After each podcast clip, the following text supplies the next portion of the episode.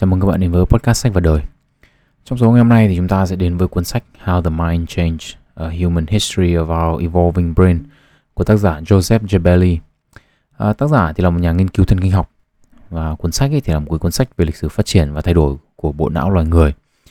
À, cá nhân tôi thấy thì đây không phải là một cuốn sách quá xuất sắc. À, tuy nhiên ý, thì tôi vẫn chọn nó làm podcast à, vì cái số này và số tiếp theo sẽ là hai cuốn sách đưa ra những cái luận điểm à, mà tôi cho rằng các bạn cần phải biết à, để có thể đến với lập luận của tôi trong số đặc biệt 3 tuổi của sách và đời sẽ ra vào ngày 15 tháng 9. Ok, không để các bạn chờ nữa, chúng ta sẽ đi vào nội dung chính của số ngày hôm nay thôi ạ.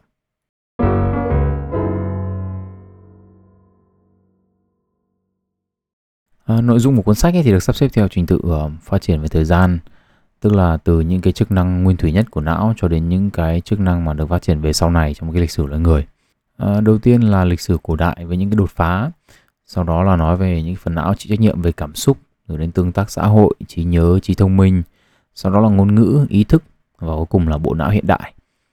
Um, kiến thức được trình bày trong cái số podcast ngày hôm nay thì cũng theo cái thứ tự đó.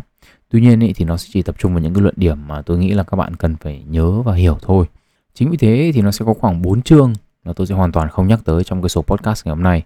um, và tôi nghĩ rằng nó cũng là một cái um, một cái động lực để nếu mà các bạn thích cái nội dung trong cuốn sách này thì các bạn có thể mua cuốn sách này về đọc.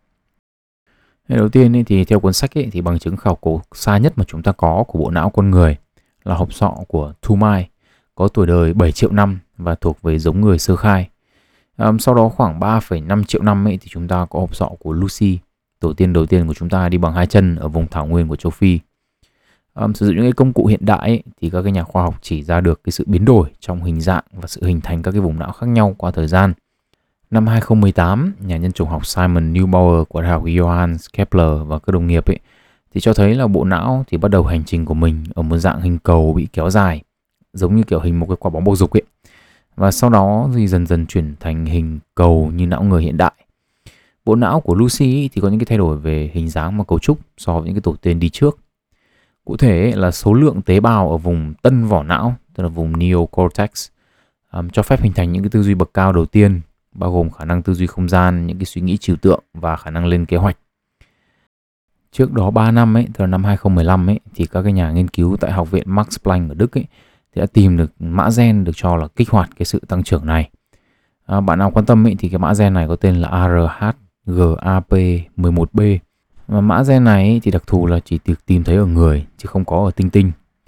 À, mã gen này ấy thì được cấy vào chuột thí nghiệm thì nó cho thấy là làm tăng kích thước của cái vùng tân vỏ não phần neocortex ở chuột lên 12%.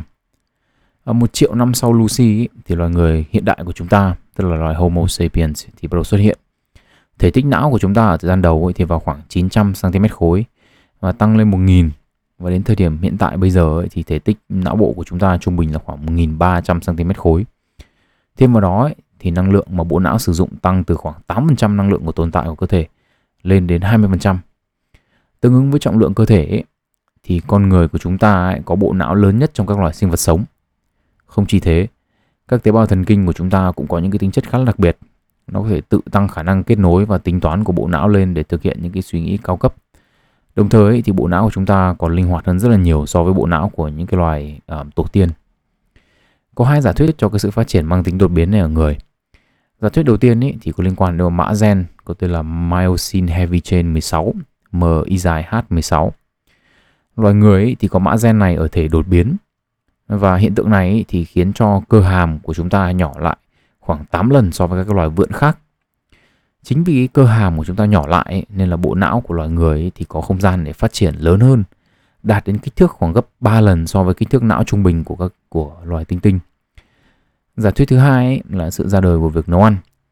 Điều này thì cho phép cơ thể chúng ta tiết kiệm năng lượng hơn trong việc nhai và tiêu hóa thức ăn. Đồng thời thì cũng khiến cho việc hấp thụ các chất dinh dưỡng được tốt hơn. Những nghiên cứu trên các loài động vật khác nhau ấy, thì cho thấy là năng lượng được sử dụng để tiêu thụ thức ăn đã nấu ấy, thì là giảm đáng kể so với thức ăn chưa nấu. À, ví dụ như là ở loài chăn miến điện Burmese pythons ấy, thì với cùng một lượng thức ăn ấy, năng lượng để tiêu thịt bò chín ấy, thì nó ít hơn năng lượng được sử dụng để tiêu thịt bò sống là khoảng 23,4%. Ở tương tự như học thuyết về cơ hàm ấy, thì một trong những luận điểm ủng hộ học thuyết này là việc hệ tiêu hóa của chúng ta ấy, thì nhỏ hơn, tức là chỉ khoảng 60% kích cỡ mà đáng nhẽ ra một cái loài vượn như chúng ta phải có. Um, có thể có những cái giả thuyết khác nữa cho cái sự đột biến về bộ não của con người. Nhưng mà một điều mà không thể phủ nhận ấy, là khoảng giữa khoảng 500.000 năm đến 2 triệu năm về trước ấy, thì có một điều đặc biệt gì đó đã xảy ra và bộ não của tổ tiên chúng ta là loài Homo erectus thì tăng 25% về kích cỡ so với cái loài tiền nhiệm trước đó là Homo habilis. Um, nghe thì dài nhưng mà trên thực tế thì đây là cái sự thay đổi về mặt tiến hóa mang tính chất đột biến vì nó chỉ diễn ra trong khoảng 1,5 triệu năm thôi. Um, còn để các cái loài thú dưới nước tiến hóa lên để có thể đi trên cạn ấy, thì mất đến 10 triệu năm.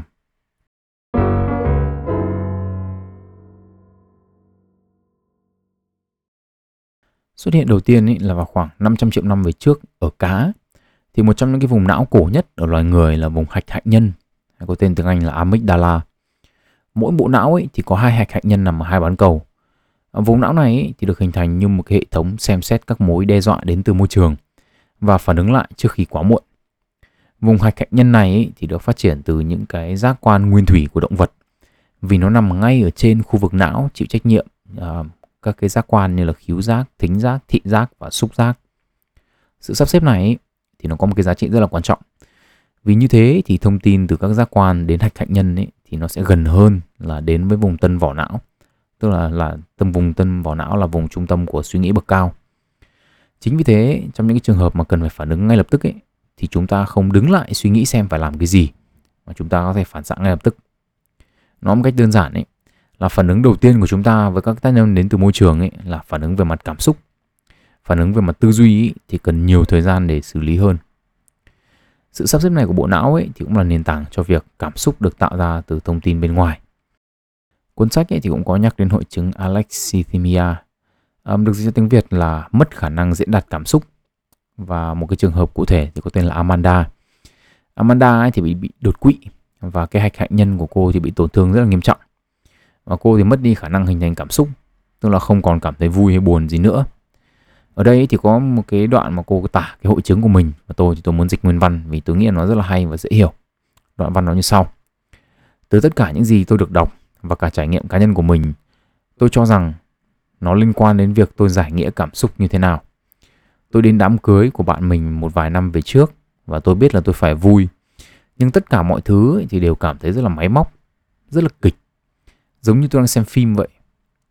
Điều kỳ lạ là tôi khá chắc là cơ thể của tôi thì cảm thấy hạnh phúc vì tôi cảm thấy rung động như kiểu là máu mình đang chảy rất là nhanh và đang bảo với tôi rằng là đây là một cái niềm vui. Điều đó khiến cho tôi nghĩ rằng là cảm xúc không được tạo ra trong não mà nó được giải mã ở đó hoặc là có thể dự đoán ở đó. Cũng giống như là rất là nhiều những chủ đề khác nhau liên quan đến sinh học ấy, thì cảm xúc cũng có hai khía cạnh chính. Một là đến từ tiến hóa và mang tính bản năng và hai là thông qua văn hóa cách chúng ta phản ứng lại với những cái tích kích thích đến từ môi trường ấy là những cảm xúc mang tính chất cổ đại. Chúng giúp loài người chúng ta sinh tồn trong nhiều triệu năm ở những cái môi trường khắc nghiệt khác nhau. À, và nó có nền tảng từ cách mà các cái vùng não được sắp xếp và cách mà các cái thông tin di chuyển giữa các cái vùng não này. Tuy nhiên ấy, cách mà chúng ta giải mã những cái tín hiệu thông tin uh, đến từ các giác quan ấy, thì lại không phải 100% là bản năng. Ví dụ như chúng ta có nhiều sắc thái khác nhau của cái cảm xúc sợ hãi uh, vui thì cũng có nhiều kiểu yêu ấy, thì cũng có nhiều cung bậc. Và cách mà chúng ta gọi tên những cái tổ hợp tín hiệu thu về ấy, từ các giác quan đó là cái gì ấy, thì nó sẽ phụ thuộc vào văn hóa vào cách mà chúng ta được dạy dỗ. Ờ, về cơ bản là cũng những cái phản ứng như thế về mặt sinh học của cơ thể thì chúng ta có thể gọi trong hoàn cảnh này chúng ta gọi nó là buồn trong hoàn cảnh này chúng ta gọi nó là vui. Và thậm chí là khóc là một cái đặc trưng của việc buồn nhưng mà khi vui quá chúng ta vẫn có thể khóc. À, đây là một cái luận điểm quan trọng. Vì các bạn sẽ gặp lại nó trong số đặc biệt. Ờ, 3 tuổi của sách và đời.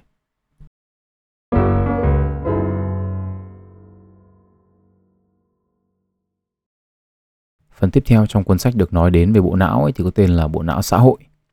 Nếu như hạch hạnh nhân ấy là nơi xử lý các cái thông tin đến từ bên ngoài để sản xuất ra các cảm xúc ấy, hay là chúng giải mã những cái thông tin đó để trở thành cảm xúc ấy, thì lại không có một cái phần não nào cố định chịu trách nhiệm xử lý các cái tương tác xã hội của con người chúng ta cả. Trái lại, khả năng tương tác với người khác của chúng ta ấy, thì phụ thuộc vào một cơ số những cái tổ hợp mô đun thần kinh kết nối hạch hạnh nhân với à, khu thủy đỉnh này, hay có tên tiếng Anh là parietal cortex um, và vỏ não trước chán prefrontal cortex. Mỗi mô đun thần kinh ý, thì sẽ được kích hoạt trong những hoàn cảnh khác nhau Ví dụ như khi chúng ta nói chuyện với những người mà chúng ta quen biết ấy, thì những mô đun ở phần vỏ não trước chán sẽ được kích hoạt. Module ở vùng hạch cạnh nhân ấy, thì sẽ kích hoạt khi chúng ta cân nhắc xem chúng ta có thích ai đó hay không. Và module ở thùy đỉnh ấy, thì sẽ kích hoạt khi chúng ta quan sát hành vi cơ thể của người khác. Tương tự như thế thì một hiện tượng đơn giản như là đồng cảm với người khác ấy, thì có hoạt động não bộ khá là phức tạp. Các nhà khoa học ấy thì cho rằng sự phát triển hệ thống tế bào thần kinh ở khu vực nằm giữa thùy thái dương temporal lobe và thùy đỉnh parietal lobe thì giúp chúng ta suy nghĩ về người khác. Trong khi đó thì sự phát triển của khu vực dorsolateral prefrontal cortex hay còn được viết tắt là DLPFC thì giúp chúng ta nghĩ về hạnh phúc của người khác.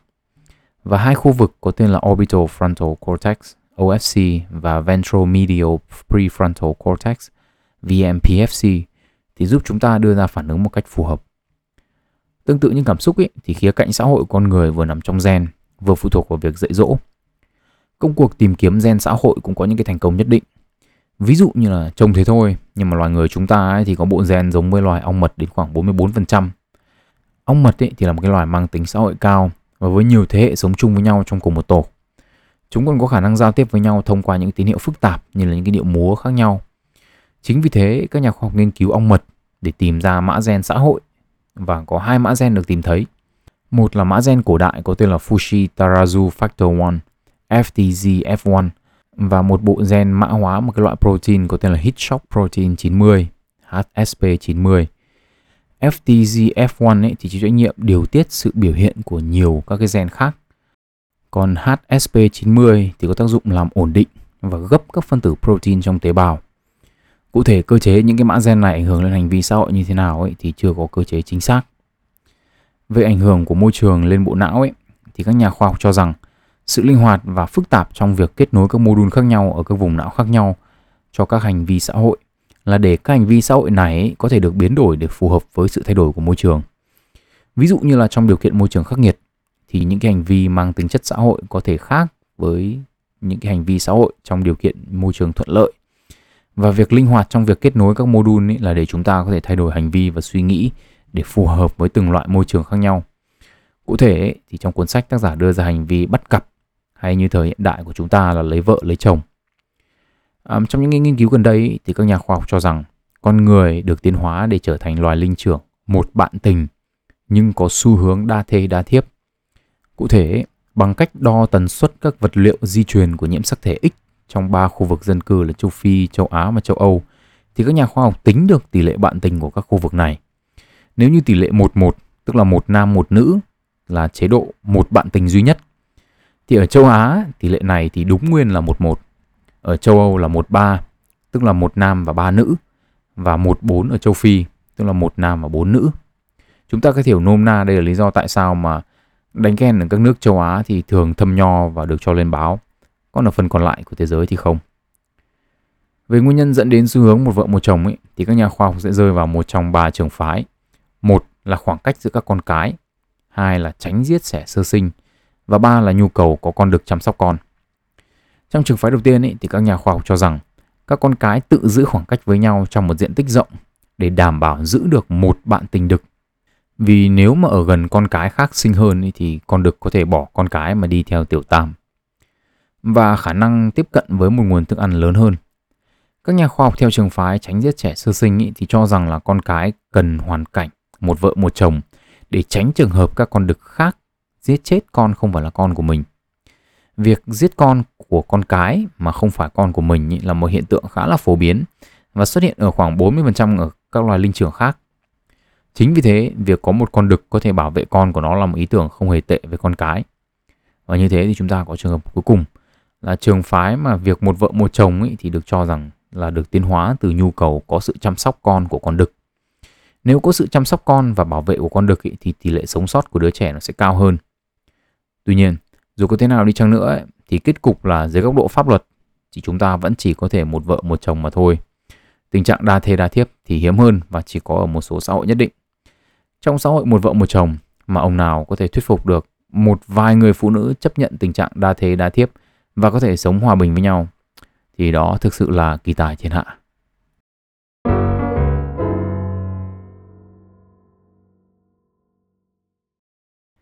Phần tiếp theo của cuốn sách thì nói về trí nhớ. Trí nhớ thì xuất hiện ở những cái sinh vật đầu tiên trong thế giới động vật, ờ, nhưng được phát triển độc lập ở loài người vào khoảng 3 triệu năm về trước và hình thành qua 7 hệ thống khác nhau. Hệ thống đầu tiên được phát triển là trí nhớ mang tính chất củng cố. Nghĩa là chúng ta phải nhớ các loài động vật săn mồi và vị trí của những nguồn thức ăn. Tổ tiên của chúng ta sống ở những vùng thảo nguyên. Vậy thì cái việc học và nhớ xem con nào nhai được mình và mình nhai được con nào là những vấn đề mang tính chất sống còn. Nhưng ví dụ hiện đại mà gần gũi với chúng ta trong thế giới động vật ấy, thì có ngựa vằn ấy, thì phải nhớ mặt sư tử để mà tránh. Hiêu thì phải nhớ mặt sói, thỏ thì phải nhớ mặt cáo và đạo thì phải nhớ mặt giáo viên dạy văn cũ. Hệ thống trí nhớ thứ hai ấy là trí nhớ điều hướng, gọi một cách dân dã là phải nhớ đường đi. Về cơ bản ấy, thì hệ thống trí nhớ điều hướng này ấy, thì là khả năng của con người chúng ta ấy, xây dựng một cái bản đồ thế giới trong nhận thức. Chúng ta làm được điều này nhờ một loại tế bào thần kinh đặc thù có tên là tế bào hình thần kinh hình chóp nằm ở thùy hải mã. Tuy nhiên, à, nhiều người tôi biết thì tế bào hình chóp của họ đi nghỉ mát 365 ngày một năm và không có cái bản đồ nhận thức nào được vẽ cả. Hệ thống trí nhớ thứ ba ấy thì được hình thành có tên là bộ nhớ thiên vị cạnh tranh. Về cơ bản ấy thì đây là khả năng của những cái ký ức khác nhau cạnh tranh với nhau để có chỗ đứng trong trí nhớ của chúng ta. Hoặc chúng ta có thể nghĩ ngược lại thì đây là khả năng của con người chúng ta chọn cái để nhớ. Những người tiền sử khi mà quyết định chọn một cái chiến thuật săn mồi ấy, thì ký ức về những cuộc đi săn thành công cần phải cạnh tranh thành công với ký ức của những cuộc đi săn thất bại. Nói như thế không có nghĩa là chúng ta quên được những cái cuộc đi săn thất bại mà chúng ta sử dụng những ký ức này để xây dựng một cái tổ hợp dữ liệu cho phép chúng ta đưa ra những cái giải pháp mà có thể chúng ta chưa làm bao giờ. Ngoài ra ấy, thì con người chúng ta cũng có khả năng quên đi những cái cần quên, tức là chọn ký ức chiến thắng để giữ lại trong đầu. Tất cả đều là những năng lực đặc thù của loài người so với những cái loài linh trưởng khác. Mặc dù đây có thể coi là điều kỳ diệu của tạo hóa, nhưng nó cũng là gánh nặng khi con bạn thân của chúng ta không thể quên được thằng người yêu cũ đầy red flag. Hệ thống thứ tư là hệ thống trí nhớ cho phép tổ tiên của chúng ta cầm nắm những vật thể nhất định trong không gian, còn được gọi là trí nhớ cơ bắp. Trí nhớ cơ bắp ấy thì là khi chúng ta làm một việc gì đó đủ nhiều và nó thành thói quen. Và lần sau làm ấy thì chúng ta không cần phải nghĩ về nó nữa. Ừ, ví dụ một ví dụ điển hình là hành động đánh răng. Chắc chắn là phần nhiều trong chúng ta thì đều có thể làm việc này gần như là vô thức. Đầu tiên ý, thì cái sự hình thành trí nhớ cơ bắp giúp tổ tiên của chúng ta trong việc hái lượm và sau này ý, thì phát triển lên để có thể giúp chúng ta tạo ra và sử dụng công cụ săn bắn, hái lượm và cả trồng trọt. Trí nhớ cơ bắp ấy thì phụ thuộc vào một cái loại tế bào thần kinh đặc thù ở tiểu não có tên là tế bào Purkinje, đặt tên theo nhà giải phẫu học người Cộng hòa Séc. Hệ thống thứ năm ấy thì có tên gọi là bộ nhớ giác quan. Mặc dù các tín hiệu về hình ảnh và âm thanh được tiếp nhận từ những cơ quan khác nhau, nhưng bộ não thì giải mã những cái tín hiệu này cùng lúc và chúng được kết hợp lại với nhau bởi một nhóm neuron thần kinh có tên là PNG, viết tắt của Polychronous Neuronal Groups, tạm dịch là nhóm neuron đa chức năng. Khi nhóm này hoạt động quá mức ý, thì chúng ta sẽ có những cái hiện tượng gọi là hiện tượng cảm giác kèm, là những người mà cảm nhận được vị của từ, nghe được màu và nhìn thấy âm thanh. Về cơ bản ấy, là các tín hiệu giác quan ấy, thì bị trộn hết vào nhau, dẫn đến cái việc là rối loạn Việc kết hợp thông tin từ các cái giác quan khác nhau ấy thì cũng giúp chúng ta nhớ những cái trải nghiệm trong cuộc sống tốt hơn. Ví dụ như khi chúng ta có một cái trải nghiệm đáng nhớ với ai đó thì thường chúng ta sẽ nhớ tất cả những thông tin của trải nghiệm đó. Chúng ta nhớ lại thời điểm đó có những âm thanh gì, có hình ảnh gì, ra chúng ta cảm giác điều gì, vân vân. Nhưng nó cũng là một trong những cái lý do khiến cho những cái đứa lụy tình như con bạn thân của chúng ta muôn kiếp lụy tình, mê trai, đầu thai không hết. Hệ thống trí nhớ thứ sáu là hệ thống trí nhớ mục tiêu. Khi bộ não của chúng ta phát triển lớn hơn, chúng ta sống lâu hơn, sống có bộ lạc và bắt đầu có những cái suy nghĩ mang tính xã hội thì chúng ta bắt đầu có khả năng nhớ mục tiêu. Tức là chúng ta nhớ những việc chúng ta cần phải làm nếu chúng ta muốn đạt được những cái mục đích nhất định. Nghiên cứu thì chỉ ra rằng khu vực có tên là Lateral Prefrontal Cortex, viết tắt là LPFC, chịu trách nhiệm chính cho loại trí nhớ đặc thù này. Hệ thống cuối cùng là trí nhớ xã hội chủ quan. Đây là hệ thống cho phép chúng ta nhớ hành vi của một cá thể và những hệ quả của nó trong một cấu trúc xã hội. Để có thể tồn tại và sống trong một xã hội một cách hòa hợp thì chúng ta cần phải có khả năng chỉnh sửa hành vi của mình cho phù hợp. Điều này thì lệ thuộc vào khả năng ghi nhớ những ký ức về hành vi xã hội và nhớ xem là làm cái gì thì ra kết quả tốt và làm cái gì thì ra kết quả không tốt. Đương nhiên là tốt hay không tốt ý, thì ở đây chỉ mang tính tương đối và phải xét trong văn cảnh cụ thể. Chính vì thế, đây là hệ thống trí nhớ khá phức tạp và được phát triển muộn hơn Khu vực não chịu trách nhiệm chính cho loại trí nhớ này là một khu vực có tên là Presennials nằm ở thùy đỉnh. Một trong những luận điểm mà tôi cho rằng quan trọng à, trong phần này là một cái vấn đề như này. Khi nói về trí nhớ ấy, thì chúng ta nói về chúng như là một phần tách biệt với bộ não. Chúng ta nhắc đến kỷ niệm hay là ký ức nói chung thì chúng ta sử dụng những cái ngôn từ như kiểu là hằn sâu vào trí nhớ này hay là khi mà chúng ta quên cái gì chúng ta nói là chúng ta xóa nó khỏi bộ não.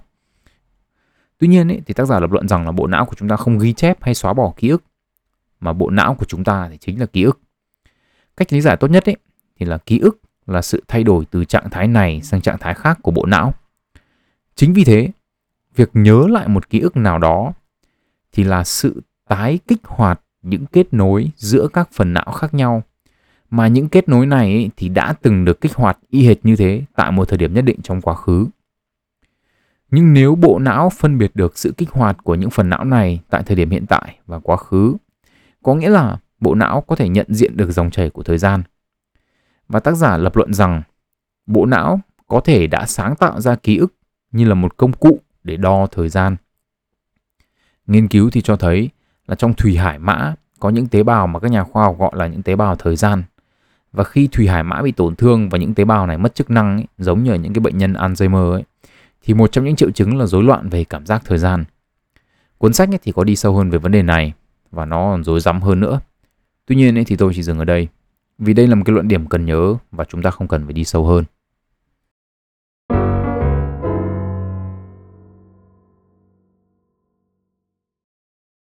Trong phần cuối cùng của podcast ngày hôm nay cũng là phần thông tin cuối cùng trong sách mà tôi muốn chia sẻ. Thì đó là phần kiến thức về ý thức. Ý thức thì có thể hiểu đơn giản là những trải nghiệm của cá nhân chúng ta về thế giới quan với tất cả những thông tin mà chúng ta thu thập được từ các giác quan. Một vũ trụ riêng chỉ tồn tại trong đầu chúng ta và biến mất tạm thời khi mà chúng ta chỉ mở giấc ngủ. Để hiểu được một câu hỏi lớn trong thần kinh học và tâm lý học, chúng ta cần phải đến với một thí nghiệm về suy nghĩ. Giả sử chúng ta có quen một lão tên là Đạo. Đạo là một nhà khoa học về màu sắc. Đạo biết tất cả những gì cần phải biết về màu sắc dưới góc độ khoa học.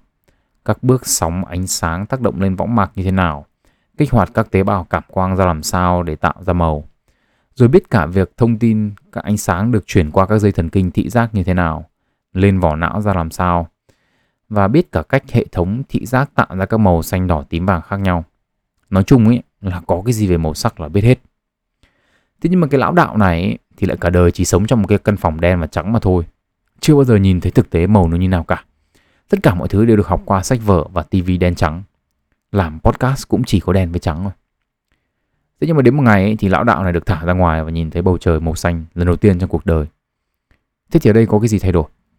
Theo các bạn ấy, thì cái lão đạo này có học được cái điều gì mới khi mà nhìn lên bầu trời màu xanh lần đầu tiên hay không? Lão có ngạc nhiên không? Hay là lão chả ngạc nhiên cái gì cả bởi vì lão đã biết tất cả mọi thứ cần phải biết về màu xanh rồi.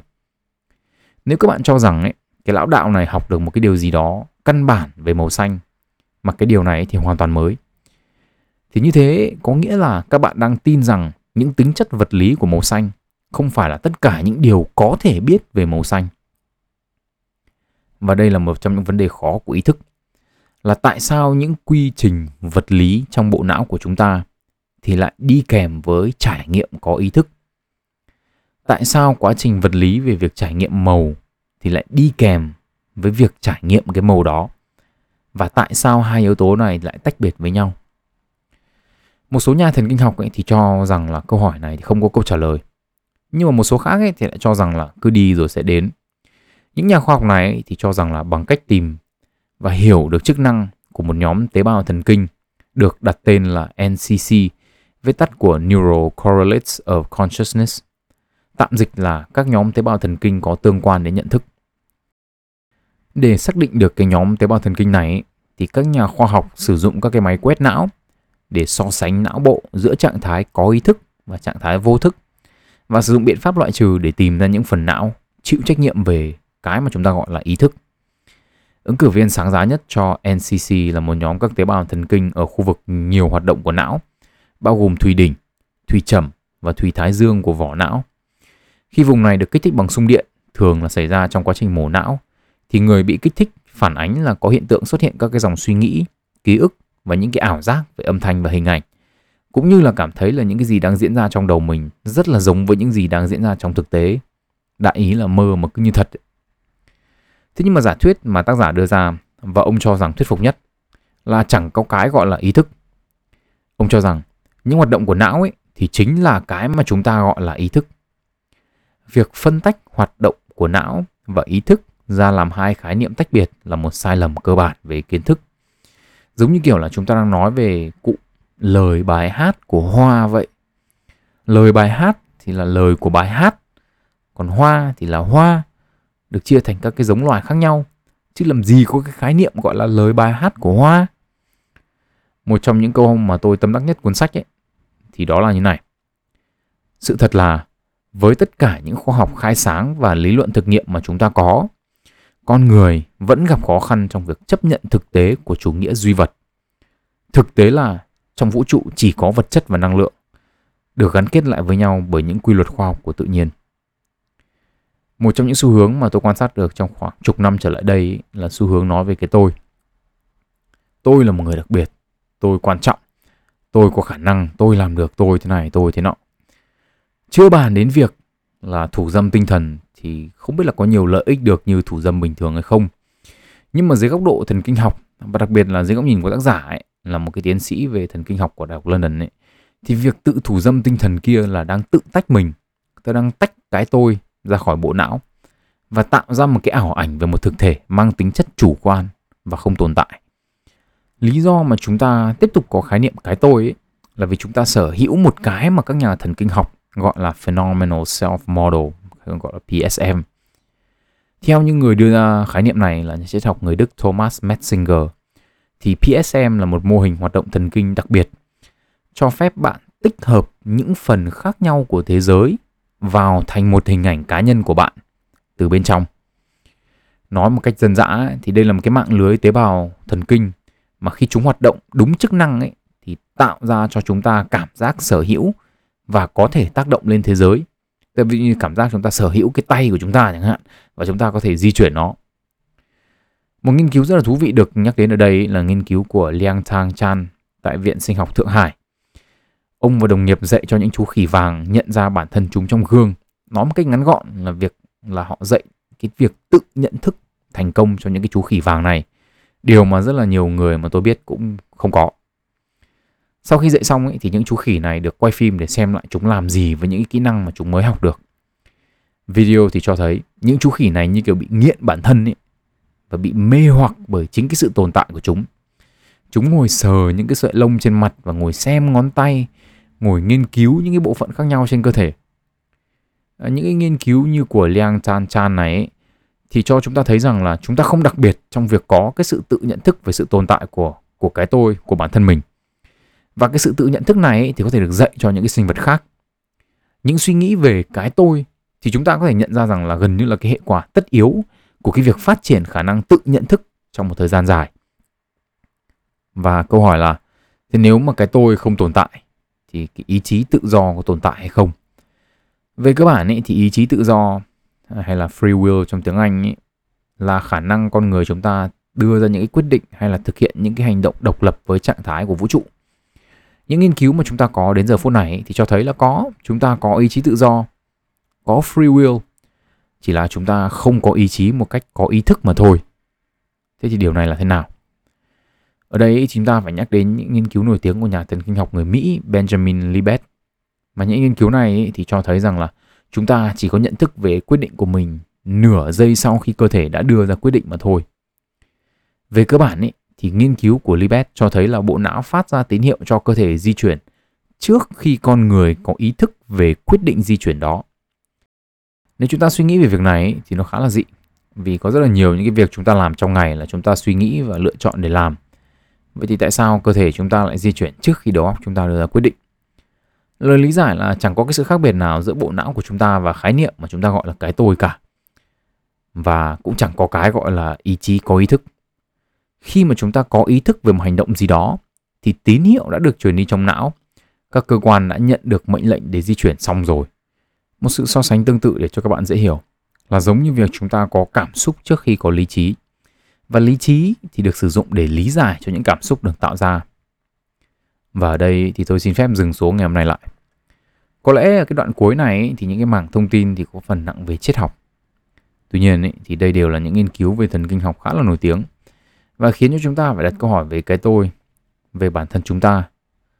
Có điều, đây chỉ là một trong những mảnh ghép cần có cho số đặc biệt 3 tuổi của sách và đời mà thôi. Tên tôi là Nguyễn Tiến Đạo. Hẹn gặp lại các bạn trong số tiếp theo với mảnh ghép tiếp theo của chúng ta và chúc các bạn một ngày tốt lành.